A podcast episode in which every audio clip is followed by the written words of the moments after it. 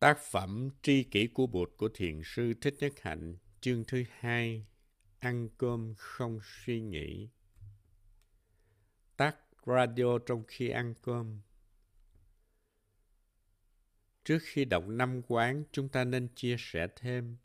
Xin đại chúng nhớ rằng ngoài đời, mỗi khi ăn cơm, người ta cũng tắt tivi. Vậy ở chùa, trong khi ăn cơm, chúng ta cũng tắt luôn cái radio NST non-stop thinking, suy nghĩ liên tục không ngừng. Trong khi ăn mà suy nghĩ thì ta ăn tư duy của mình chứ không phải là ăn cơm. Tư duy của ta thường là tạp tư duy, ta suy nghĩ lung tung, trong kinh gọi là tán tâm tạp thoại. Tán tâm là tâm ý bị tán loạn, tạp thoại là nói chuyện tầm bậy. Nhà ăn tức thực đường trong chùa thường gọi ngũ quán đường, có nghĩa là nơi mà trong đó người ta thực tập năm quán. Có thể nói năm quán mới của chúng ta có tiến bộ hơn so với năm quán của truyền thống. Trước khi ăn chúng ta đọc ngũ quán một lần. Sau đó có thể là ta đánh mất năm quán khi ăn và ta bị tán tâm tạp thoại. Tuy không nói ra bên ngoài, nhưng ta nói chuyện ở trong tâm, chúng ta cũng nên nhắc lại năm quán trong truyền thống để cùng nhau làm mới lại. Thứ nhất, kế công đa thiểu lượng bỉ lai xứ. Kế công đa thiểu là xét xem công phu làm ra cơm này nhiều hay ít. Trong năm quán mới của chúng ta là thức ăn này là tặng phẩm của đất trời và công phu lao tác. Câu này không những theo đúng truyền thống mà hình ảnh trong đó lại còn đẹp hơn nữa. Đó là hình ảnh tặng phẩm của đất trời và công phu lao tác. Lượng bỉ lai xứ là suy nghĩ xem thức ăn này từ đâu tới. Thức ăn này tới từ trời đất, là tặng phẩm của đất mẹ và cha trời. Thứ hai, thổn kỹ đức hạnh, toàn khuyết ứng cúng. Ứng cúng có nghĩa là có xứng đáng để được nhận thức ăn này hay không. Ta xem xét đức hạnh của ta có xứng đáng để thọ nhận thức ăn này hay không. Trong năm quán mới thì nói văn vẻ hơn, xin nguyện ăn trong chánh niệm để xứng đáng thọ nhận thức ăn này. Thứ ba, phòng tâm ly quá, tham đẳng vi tôn. Quá là lầm lỗi, gìn giữ tâm đừng để xa vào tật xấu, mà tật xấu thứ nhất là tham ăn. Trong năm quán mới là khi ăn, xin nhớ nhận diện những tâm hành xấu, nhất là tật ăn uống không có chừng mực. Thứ tư, chính sự lương dược, vị liệu, hình khô. Trong khi ăn phải xem thức ăn như thuốc có công năng làm cho thân thể ta không ốm yếu, gầy mòn. Tôi thấy hơi tội nghiệp. Ăn cơm mà cứ xem như uống thuốc thì trong khi ăn ta không thấy cơm ngon. Tôi nghĩ khi bột được vua Tần Bà Sa La hay vua Ba Tư Nặc cúng dường một bữa cơm thịnh soạn thì chắc là bột ăn cũng thấy ngon. Ngài có ca ngợi thức ăn của các vua nên ta biết là bột cũng biết ngon. Ngài ăn trong chánh niệm và Ngài cũng biết thưởng thức thức ăn. Trong năm quán mới, chúng ta đi xa hơn, ta cho phép mình biết được giá trị của thức ăn và biết thưởng thức thức ăn, miễn là ta đừng có tham ăn.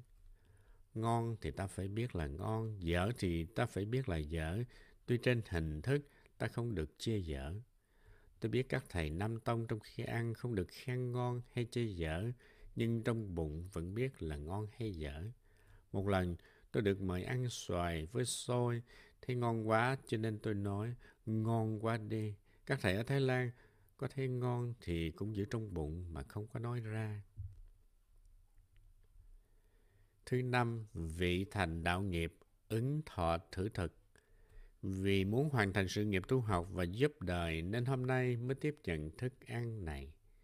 Trong năm quán mới là vì muốn xây dựng tăng thân và nuôi dưỡng tình huynh đệ nên chúng con xin thọ nhận thức ăn này. Nhiều thầy và sư cô làng Mai vì tu tập theo pháp môn làng Mai dùng tiếng Việt, tiếng Pháp, tiếng Anh nên không biết những câu chữ Hán này.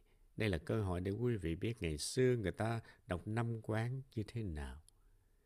Trước năm quán truyền thống, vị China thường đọc thêm câu khai thị. Phật chế tỳ kheo thực tồn ngũ quán, tán tâm tạp thoại, tính thí năng tiêu, đại chúng văn khánh thanh, các chánh niệm. Hiện nay tại Huế, ở Việt Nam hay là bên Trung Quốc vẫn còn đọc câu khai thị trên. Phật chế tỳ kheo thực tồn ngũ quán. Phật đã thiết lập ra thể chế rằng vị tỳ kheo trong khi ăn phải duy trì năm phép quán. Thật ra sau khi đọc năm quán ta ăn và ta không quán tiếp nữa. Chúng phải ta phải tìm phương pháp để duy trì năm cái phép quán trong suốt bữa ăn.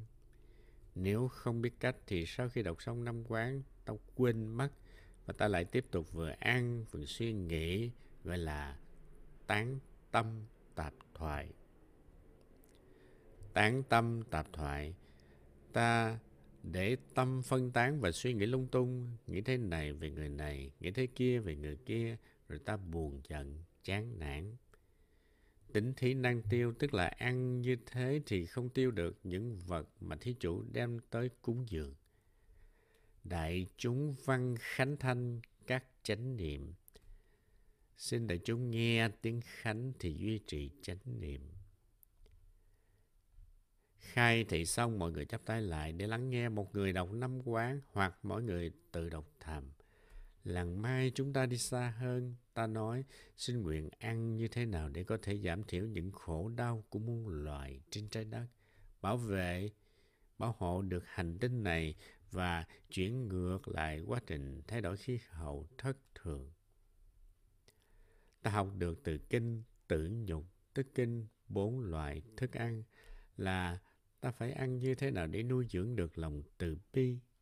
Đó là một bước tiến của năm quán Tất cả những cái hay của năm quán truyền thống đều được giữ lại trong năm quán mới và trong năm quán mới có thêm vào những điều khác. Như vậy là có sự tiến bộ, chúng ta có thể khai thị như thế này. Bụt và Tăng mời chúng ta ăn cơm trưa trong chánh niệm. Ta hãy để ý tới thức ăn và tăng thân mà đừng suy nghĩ vẩn vơ tới những chuyện quá khứ, tương lai, bên này, bên kia. tan cơm như thế nào để có thảnh thơi, an lạc và tình huynh đệ trong khi ăn. Đại chúng nghe tiếng chuông, xin nhất tâm thực tập năm quán. Khi ăn cơm chúng ta phải ăn như thế nào để có thảnh thơi, có tình huynh đệ, có hạnh phúc trong khi ăn. Muốn làm được như vậy thì chắc chắn ta phải chấm dứt sự nói năng và sự suy tư. Trong mùa an cư năm nay chúng ta lại thêm vào trong khi ăn chúng ta nên tắt cái radio NST non-stop thinking đi. Đừng suy nghĩ nữa mà chỉ chú ý tới thức ăn. Ở làng Mai chúng ta được dạy rất kỹ là trong khi ăn ta chỉ nên chú ý tới hai thứ, thức ăn và những người cùng ngồi ăn với mình. Thứ nhất, thức ăn. Mỗi khi gấp một miếng cà rốt hay một miếng đậu hũ lên, ta phải nhìn miếng cà rốt hay miếng đậu hũ đó trong một giây và thấy được đó là tặng phẩm của đất trời. Ta thấy trong đó có sương, tuyết, đất, nước, gió, ánh sáng mặt trời, vân vân. Tất cả vũ trụ cùng có mặt để tạo ra miếng cà rốt cho chúng ta ăn. Chỉ cần một hay hai giây là ta có thể thấy được điều này. Đó là tuệ. Có một chút niệm và định là ta có được tuệ đưa miếng cà rốt lên nhìn một chút, ta thấy được công phu của cả đất trời và công phu của người nấu. Ta thấy được chân tướng của miếng cà rốt. Miếng cà rốt giống như một viên đại sứ mà đất trời đã gửi tới để nuôi mình. Thấy được điều đó, lòng ta khởi lên một niềm biết ơn. Đưa miếng cà rốt vào miệng, ta tiếp xúc được với đất trời thay vì tiếp xúc với những suy nghĩ vẩn vơ và buồn giận để ý tới thức ăn rất quan trọng. Nếu có chánh niệm thì ta sẽ thấy được cả vũ trụ trong một hạt gạo hay là trong một hạt đậu phộng. Cây lúa hay cái đậu phộng mọc lên từ đất, chúng lấy chất dinh dưỡng từ đất. Trong những chất dinh dưỡng đó có biết bao nhiêu hình hài đã bị tiêu hủy của những loài đã sống và đã chết. Có thể trong hạt gạo hay hạt đậu phộng đó có xương cốt của ông bà, cha mẹ ta. Bao nhiêu thế hệ đã chết và hình hài của họ đã tan rã. Lớp đất được làm bằng những chất hữu cơ và trong chất hữu cơ đó là hình hài tan rã của các loài như lá cây, sâu bọ, thú vật và con người. Có thể trong kiếp trước ta cũng đã ngồi và chết ở đó, xương cốt của ta cũng đã tan rã ở đó. Bây giờ ta đang ăn hạt gạo hay là hạt đậu phụng cũng chính là ta đang ăn xương cốt của chính mình. Đó là cái thấy sâu sắc. Ăn như vậy thì ta có tuệ giác rất nhiều trong suốt bữa ăn. Ăn không phải cho sức khỏe, cho có sức khỏe để tu, mà ăn chính là tu. Đó là sự thực tập năm quán.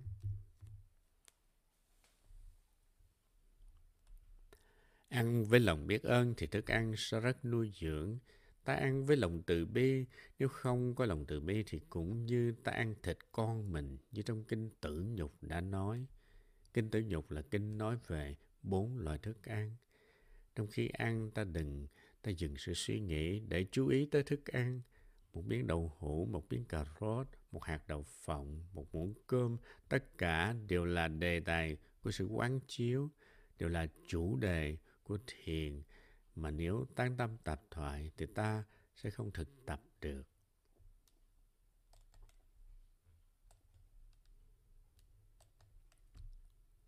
Thứ hai, tăng thân. Tăng thân là các anh, các chị, các em, các bạn đang ngồi ăn với ta. Nhờ phước đức nên bây giờ ta mới có được một gia đình tâm linh đầm ấm. Nếu ta không nhìn họ, ta không nhận diện sự có mặt quý giá của họ thì rất uổng, vì mai mốt có thể mỗi người đi một ngã. Mai mốt thầy tịch, sư anh đi Hoa Kỳ, sư em đi Thái Lan, vân vân, làm sao chúng ta còn ngồi với nhau được nữa? Vì vậy, khi ngồi với nhau, chúng ta để ý tới thức ăn và những người ngồi cùng ăn với mình. Thực tập như vậy, làm phát khởi lòng biết ơn là những người khi đang còn sống và đang ngồi với mình. Ăn cơm như vậy thì chắc chắn ta sẽ có hạnh phúc. Bốn loại thực phẩm. Thứ nhất, đoàn thực. Đoàn thực là những thức ăn đi vào bằng đường miệng. Thứ hai, xúc thực. Xúc thực là thức ăn ta đưa vào bằng mắt, bằng mũi, bằng da và bằng ý tưởng. Ta ăn bằng sáu giác quan, mắt, tai, mũi, lưỡi, thân và ý. Xem tivi, đọc báo, đọc sách đều là xúc thực. Những chương trình TV, những bài báo hay là tiểu thuyết là những thức ăn có thể chứa đựng độc tố. Nếu ta không biết tự phòng hộ trong khi xem, nghe hay đọc những chương trình đó thì ta đều có thể đưa vào thân tâm ta những chất độc hại. Vì vậy, xúc thực rất quan trọng. Ta phải chọn những thức ăn lành. Ví dụ như khi sử dụng Internet. Internet có thể là một nguồn thức ăn lành mạnh, hữu ích, nhưng cũng có thể là một nguồn thức ăn độc hại. Ta phải có chánh niệm để phân biệt được những nguồn thức ăn lành mạnh và những nguồn thức ăn độc hại. Vào nhà sách ta chỉ mua những loại sách có thể cung cấp cho ta thức ăn tinh thần bổ dưỡng và lành mạnh, không chứa đựng những hận thù, bạo động và thèm khát. Ta chỉ xem những chương trình TV không có hận thù, bạo động và thèm khát. Thứ ba, tư niệm thực. Tư niệm thực là dự án, là mong muốn, là tâm nguyện, là lý tưởng của mình. Ta sống, ta có mặt trên đời này để làm gì? Mỗi người trong chúng ta đều có một tư niệm, một ước mơ, một hy vọng, một lý tưởng. Hy vọng, ước mơ, lý tưởng của ta có thể rất lành mạnh mà cũng có thể rất độc hại. Ví dụ như những người ăn trộm hay là ăn cướp muốn làm giàu nhưng họ làm giàu bằng cách đi đốt làng, đốt xóm. Thấy người ta có nhiều của cải thì họ tới ăn cướp mà không muốn tự mình làm ra. Ý muốn làm giàu đó là một loại tư niệm thực không lành mạnh. Có những người muốn làm thầy giáo giỏi hay là cô giáo giỏi để đưa một thế hệ trẻ đi lên. Đó là một loại tư niệm thực rất tốt. Ta muốn giúp cho trẻ em tiếp thu được những gì lành mạnh, từ ái để chúng có hạnh phúc. Ta muốn có một nền giáo dục giúp chuyển hóa được những bạo động, sợ hãi, hận thù trong giới trẻ. Ta muốn bảo hộ sinh môi, bảo hộ trái đất để thì giờ giúp làm giảm thiểu sự ô nhiễm. Những ước muốn đó đều là tư niệm thực tốt. Nếu ta ước vọng có thật nhiều tiền, thật nhiều danh vọng, nhiều sắc dục thì đó không phải là tư niệm thực tốt. Có những người chạy theo danh vọng, tiền tài, quyền hành, sắc dục và làm tiêu tan thân và tâm của họ. Thứ tư, thức thực. Ít người hiểu đúng nghĩa của chữ thức thực. Nhiều thầy đã giải thích một cách sai lạc từ thức thực này. Họ hiểu thức thực là thực thức, cho danh và sắc là thức ăn của thức. Thức bám vào danh sắc để lớn lên. Ví dụ sau khi chết ta đi đầu thai, thần thức của ta tìm một danh sắc để bám vào rồi nương vào nó mà lớn lên. Hiểu như vậy là không đúng. Thức thực có nghĩa là thức ăn, không phải là thức ăn sắc thanh, hương, vị, xúc. Pháp ở ngoài mà chính là tâm thức. Tâm thức cá nhân và tâm thức cộng đồng. Tâm thức cộng đồng có thể rất độc hại và tâm thức cá nhân cũng có thể rất độc hại. Ví dụ như ta tới với một đám người mà trong đó người đó, người ta có rất nhiều là hận thù, tuyệt vọng. Khi những người có nhiều hận thù, tuyệt vọng ở với nhau thì họ tạo ra một nguồn năng lượng hận thù và bạo động tập thể rất ghê gớm.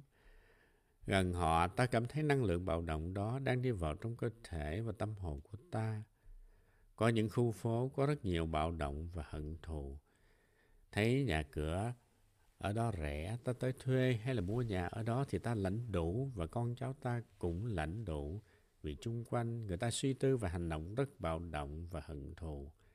Từ từ năng lượng bạo động và hận thù đó đi vào trong thân và tâm con cháu mình. Đó là tâm thức cộng đồng. Mạnh tử là một nhà triết học trung quốc. Một hôm bà mẹ của mạnh tử thấy con mình chạy về nhà mũi chảy lòng thòng quần áo rách rưới chơ bẩn Bà buồn chán vì bà biết nó vừa đánh nhau với bọn con nít thất học trong xóm. Trong xóm chỉ có lò sát sinh, bọn con nít không được đi học. Vì vậy, thay vì đánh mắng con thì bà suy nghĩ để tìm cách dời nhà đi nơi khác. Bà làm việc khuya hơn, dệt vải nhiều hơn để có thêm tiền và cuối cùng bà đã quyết định đi định cư ở một làng mà nơi đó con nít được đi học, được ăn mặc sạch sẽ và môi trường lành mạnh hơn. Nhờ vậy Mạnh Tử đã lớn lên và trở thành một nhà triết học. Tới làng Mai, chúng ta thấy thầy nào, sư cô nào, Phật tử nào cũng thực tập chánh niệm, cũng học cách phát khởi tâm từ bi. Ta thấy năng lượng tập thể ở làng Mai lành và ta được nuôi dưỡng bởi năng lượng lành mạnh đó. Đó là thức thực tốt. Ta phải chọn môi trường có năng lượng tập thể tốt để ở. Nếu khu phố ta đang ở có quá nhiều bạo động, hận thù thì ta phải tìm cách rời khỏi nơi đó càng sớm càng tốt. Ta phải tìm một khu phố nào mà người đó sống thảnh thơi, nhẹ nhàng hơn để ta có thể thừa hưởng được những nguồn thức thực lành mạnh. Đó là tâm thức cộng đồng ở bên ngoài. Còn bên trong tâm thức của ta cũng có những chất lành mạnh và những chất độc hại. Trong khi ăn cơm, nếu ta suy nghĩ tán tâm tạp thoại thì ta có thể ăn những độc hại đi ra từ trong tâm của ta. Trong giấc mơ ta thấy những chuyện hoảng sợ, đau thương, đen tối thì ta cũng đang ăn những chất liệu của tiềm thức. Theo Bụt dạy thì trong tâm thức của ta có, có tất cả, có tịnh độ, có thiên đường và cũng có địa ngục, quỷ đói. Nếu ta không biết cách thực tập thì nguồn thực phẩm địa ngục, quỷ đói sẽ trào lên. Ở Newtown bên Mỹ, anh chàng Adam hôm đó nổi khùng lên đã giết mẹ rồi tới trường học giết luôn 20 người. Lúc đó địa ngục trong anh đã trào lên vì anh đã từng ăn chất liệu của địa ngục và ngạ quỷ. Khi địa ngục ngạ quỷ trào lên thì anh trở thành người địa ngục, người ngạ quỷ. Những chất liệu của tình thương, của hiểu biết lặng mất cho nên anh đã cầm súng giết chết cả mẹ mình, giết luôn những thầy giáo và những trẻ con khác. Địa ngục hay thiên đường không nằm ở ngoài ta mà nằm ngay trong tâm ta. Vì vậy, ta phải cẩn thận chọn lựa, ta phải thực tập chánh tư duy, thực tập chánh niệm để đừng tiêu thụ những thức ăn độc hại trong tâm thức. Ta có những kinh nghiệm đau buồn, ta có thể có những khổ đau trong quá khứ, ta có thể bị lạm dụng tình dục, bị đánh đập hành hạ. Những khổ đau đen tối đó vẫn còn trong tiềm thức ta và ban đêm thỉnh thoảng có những giấc mơ trồi dậy. Những kinh nghiệm của ngày xưa trở về giống như ta đang nhai lại một lần nữa. Tư duy của ta thường kéo những chất liệu không lành mạnh trong tâm thức ra để nhai lại.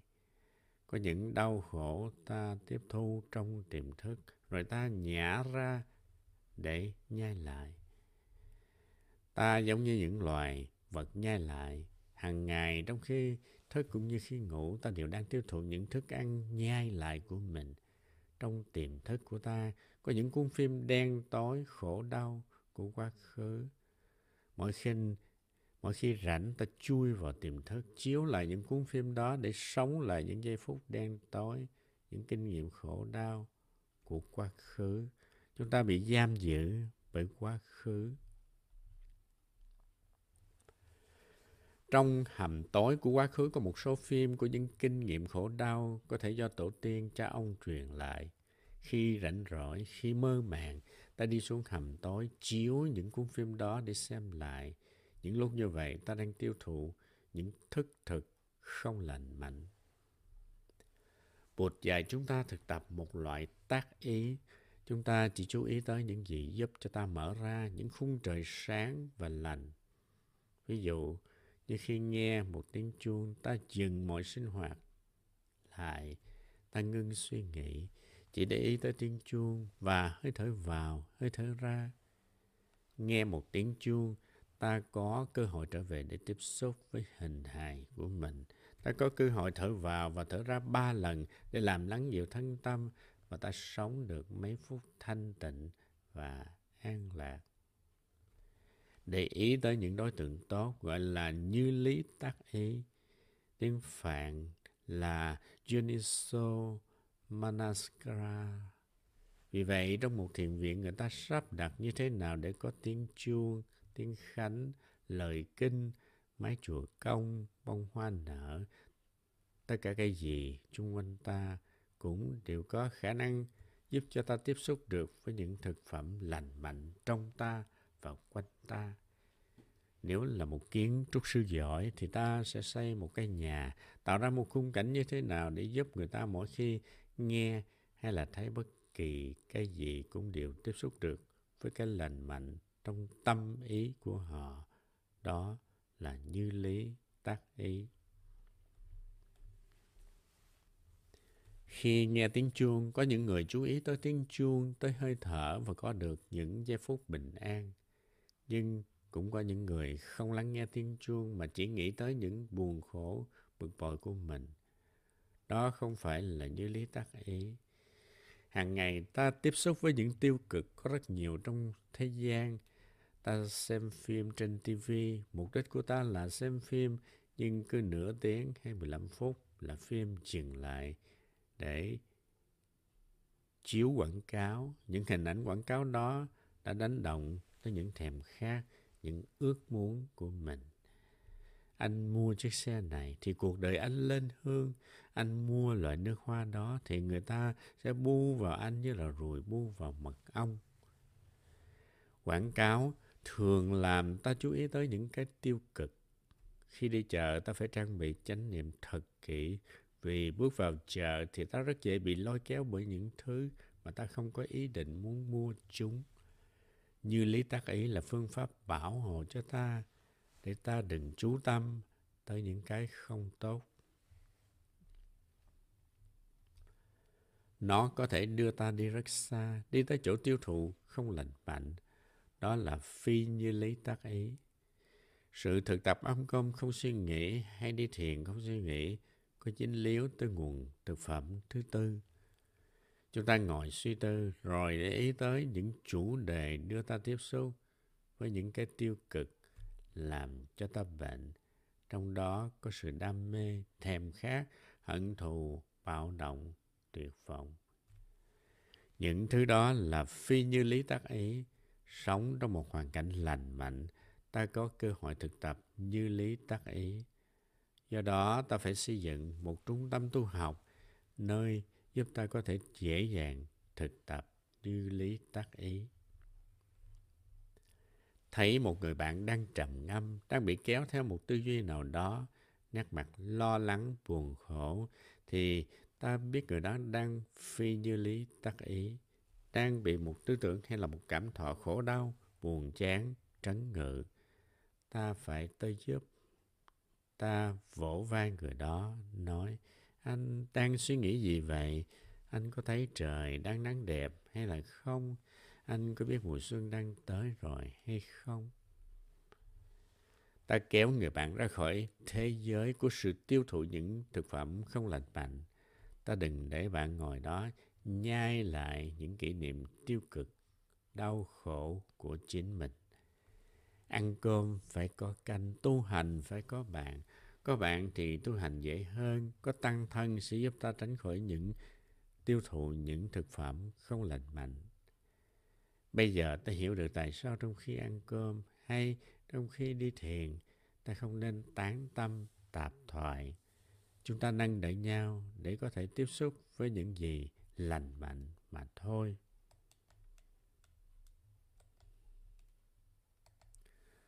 Trước giờ ăn trưa, đại chúng cũng được nhắc nhở là trong khi thọ trai, chúng ta đừng nên suy nghĩ mà chỉ chú tâm tới thức ăn và tăng thân đang có mặt cho mình. Đây là lời mở đầu cho năm quán. Ngoài đời, thiên hạ cũng biết tắt máy truyền hình mỗi khi ăn cơm.